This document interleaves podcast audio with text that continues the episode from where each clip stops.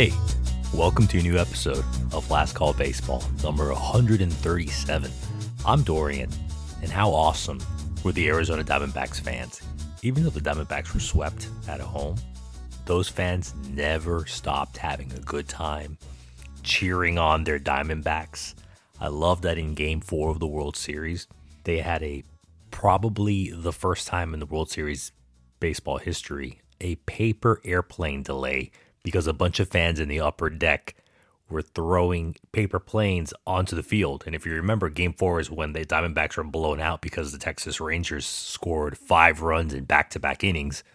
And then, of course, the PA announcer for in in the stadium said that they were issuing a warning to the fans: don't throw objects in the field. Objects. It's a paper airplane.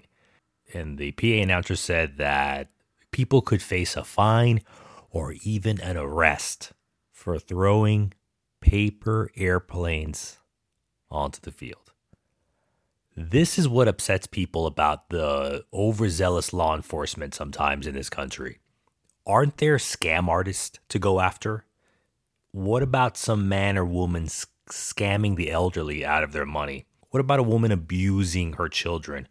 And then we ask ourselves, why don't people like baseball? Why are the ratings for the World Series so low? Oh, it has to be because the Texas Rangers and the Arizona Diamondbacks have small fan bases. No, it's stupid nonsense like this, the over policing of Homo sapiens in sporting events. You know what they don't over police? Fights in the stands. How many times have you tried to go to a football game or a baseball game or a basketball game and things might get a little too tense, especially in the upper deck because that's where the real fans are Obviously, alcohol has something to do with it, too much testosterone, etc. There are no, there is zero security, zero security in North American sports venues in ice hockey, baseball, football, basketball, jai alai, horse racing, you name it. High school girls basketball games, high school girls uh, volleyball games. There is zero police or security presence in the stadiums. Why? They love to give the, the, the contracts to that stupid event company. You know, everyone knows it. They, they those those men and women wear those like white. They, excuse me. They wear the yellow and black outfits on the field. They they want to stop you from going onto the field. But if you want to beat your brains in with some other dude in section 510, they're all for it. They don't care. Afterwards, they'll go and like arrest you or throw you out, but you're out a couple of teeth you're a couple of brain cells. What are we talking about here? I'm going way off. It just really annoys me that people don't, these owners in these sports leagues do not care about the safety of fans. They just don't want them to throw paper airplanes on national television at the World Series. I'm going to have a drink. And I'm going back on my soapbox. You know what the over policing of this country is? This is a legacy of the attacks of September, of September 11th in New York, in, the, in Pennsylvania, and Washington, D.C after September 11th happened, everyone's life in this country was ruined. You can't even go to the airport without being suspected that you're going to try to do something when you're just trying to get home to Arlington. You just want to go see your favorite baseball team in Atlanta. You're being seen as a potential danger. Anyways, everyone is everyone is, is a security risk look, is at the end of the day, is this some political rant podcast or a baseball podcast where we drink on? It's a baseball pa- it's a baseball podcast that we drink on. And I love that now the World Series more or less always takes place either on or before or after Halloween. And the Arizona Diamondbacks general manager, the date, I think it was October 30th. Yeah, it was a Monday. Mike Hazen, Mike Hazen, I don't know how to pronounce his name, but he had a he didn't do it on purpose, but he looked like he was dressed like Sonny Crockett from the iconic 1980s television show, The Miami Vice. It was in game three. Mike Hazen, the general manager of the Diamondbacks, had a purple suit. He had a purple suit. It was it was really cool. It was like if you squinted hard enough, it might have been pink, which of which was one of Sonny Crockett's favorite colors. It was awesome.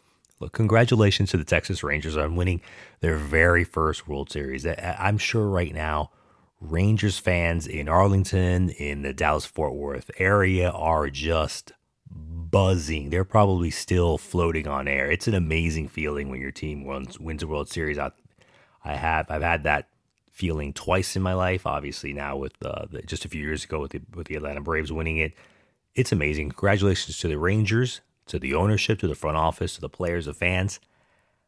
But at the same time, congratulations to the Diamondbacks for playing into November when no one thought they were even going to make the playoffs. Even though they came off, they went off on that great run in the regular season to start the season.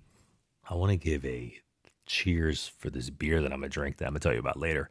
To their pitcher, Merrill Kelly. He started the year pitching for the United States in the World Baseball Classic. He carried it over to the regular season, and he pitched really well, I think, in the World Series. Wait, did he pitch really well? I don't know. But I know that I like Merrill Kelly because he decided to play at the World Baseball Classic. Another Diamondbacks pitcher that did well, Zach Gallen. I mean, this dude pitched six innings of no hit baseball in a World Series game. How many guys do that? That happens once every what, 10, 15 years?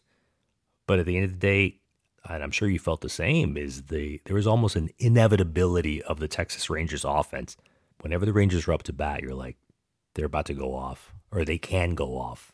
Even when they were getting mowed down by Zach Gallen in game five of the World Series, you're like, any spark and the whole house is going to come crashing down and, and, they're going to the rangers are just going to set fire the rangers are going to set fire to everything and they did and actually for a five game world series if we didn't get enough games as much as we wanted to it was i still found it entertaining. And i frankly don't care about people who say oh the the, the tv ratings were down. I mean the reality is it's not 1981 anymore. It's not 1991 anymore. The kids are playing switch nintendo. People are watching all of the endless streaming accounts on your phone or your laptop. You got to make do. Put a good product out in the field. People are going to go show up and people are going to watch it. Don't worry about comparing it back to 1978 when there were, figuratively speaking, four channels on television. We are overwhelmed by entertainment right now. We're living in a golden age of entertainment. It's just it's it's absolutely disgusting. I'm to have a celebratory drink for the Rangers. I really like the medium term outlook for the Texas Rangers, basically for the next two or three seasons. I like where the Rangers can be in the next two or three seasons more than the Diamondbacks. I don't want to say this is a this is a flash in the pan because the Diamondbacks have a lot of really good young players. They have two really good pitchers. But I have zero expectations that the Arizona Diamondbacks owner, Ken Kendrick, is actually going to invest in the Diamondbacks to address the needs of the Diamondbacks so that they can compete over the 162 game regular season and players that can help them push deep into October again. The Rangers obviously need more starting pitcher pitching they need more offensive bats. And that being said, then you would need to have the expectation as well that there is no that everyone else is going to maintain their production level and and there would be no serious serious serious injuries where someone would be out for 2 3 months or even the whole year.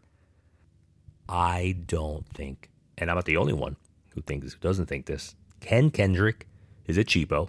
He's not going to open up the checkbook to help address it.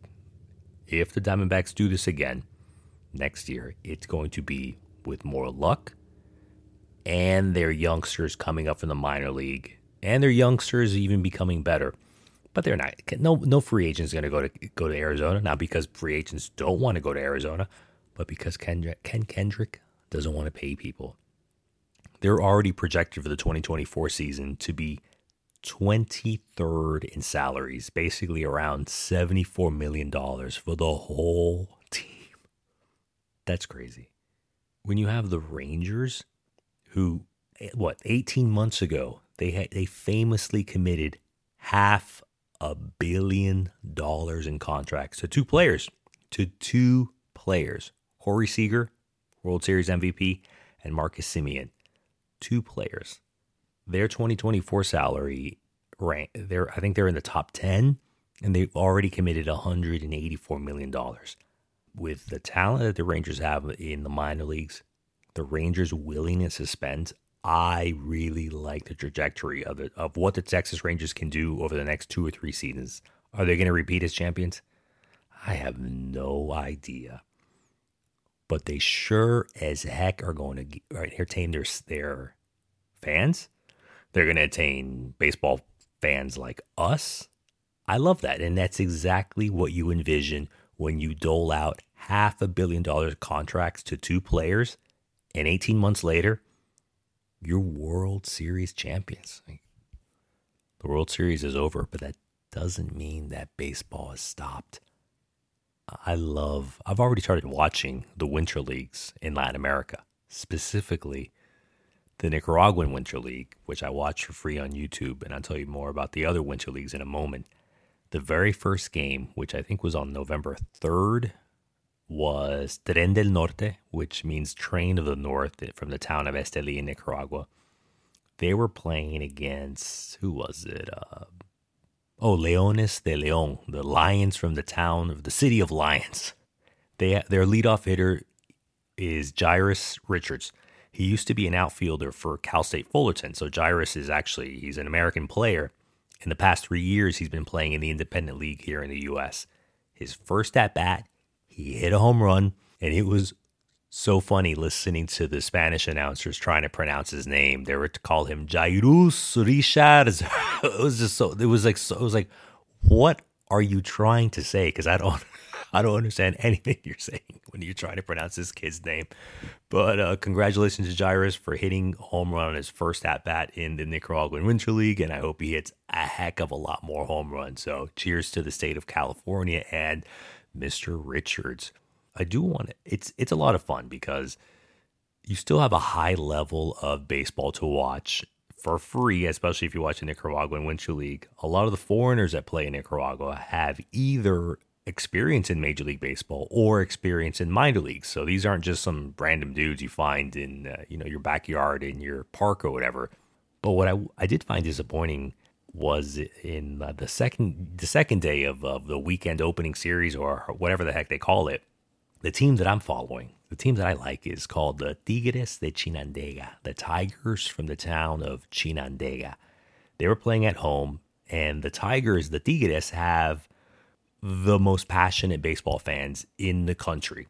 They have a band of the fans. It's not even like funded by the team. It's like their fans come in with with trumpets and oboes and all this other stuff. They make so much noise. They pack the place but their stadium where they play, F, uh, Estadio Efran, Efrain Tijerino, I don't know, whatever, it looked awful. It was like the, the stadium was packed, it was loud, they were cheering on their Tigres, but it was like the owner couldn't even buy a bucket of paint to make the place look nicer. Of course, here in the U.S., Major League Major League Baseball makes a big deal out of opening day weekend, and it's like, what are you guys doing? You guys, don't you guys want more fans?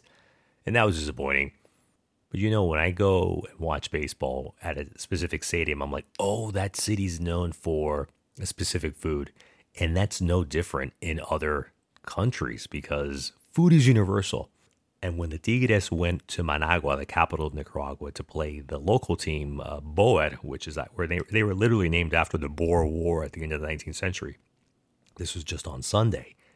The, the announcer said, if you don't come here and you don't eat a traditional Nicaraguan dish called, not even a dish, it's like it's more like an appetizer called vigorón. He said, if you don't come and eat a vigorón, you basically didn't come to the stadium.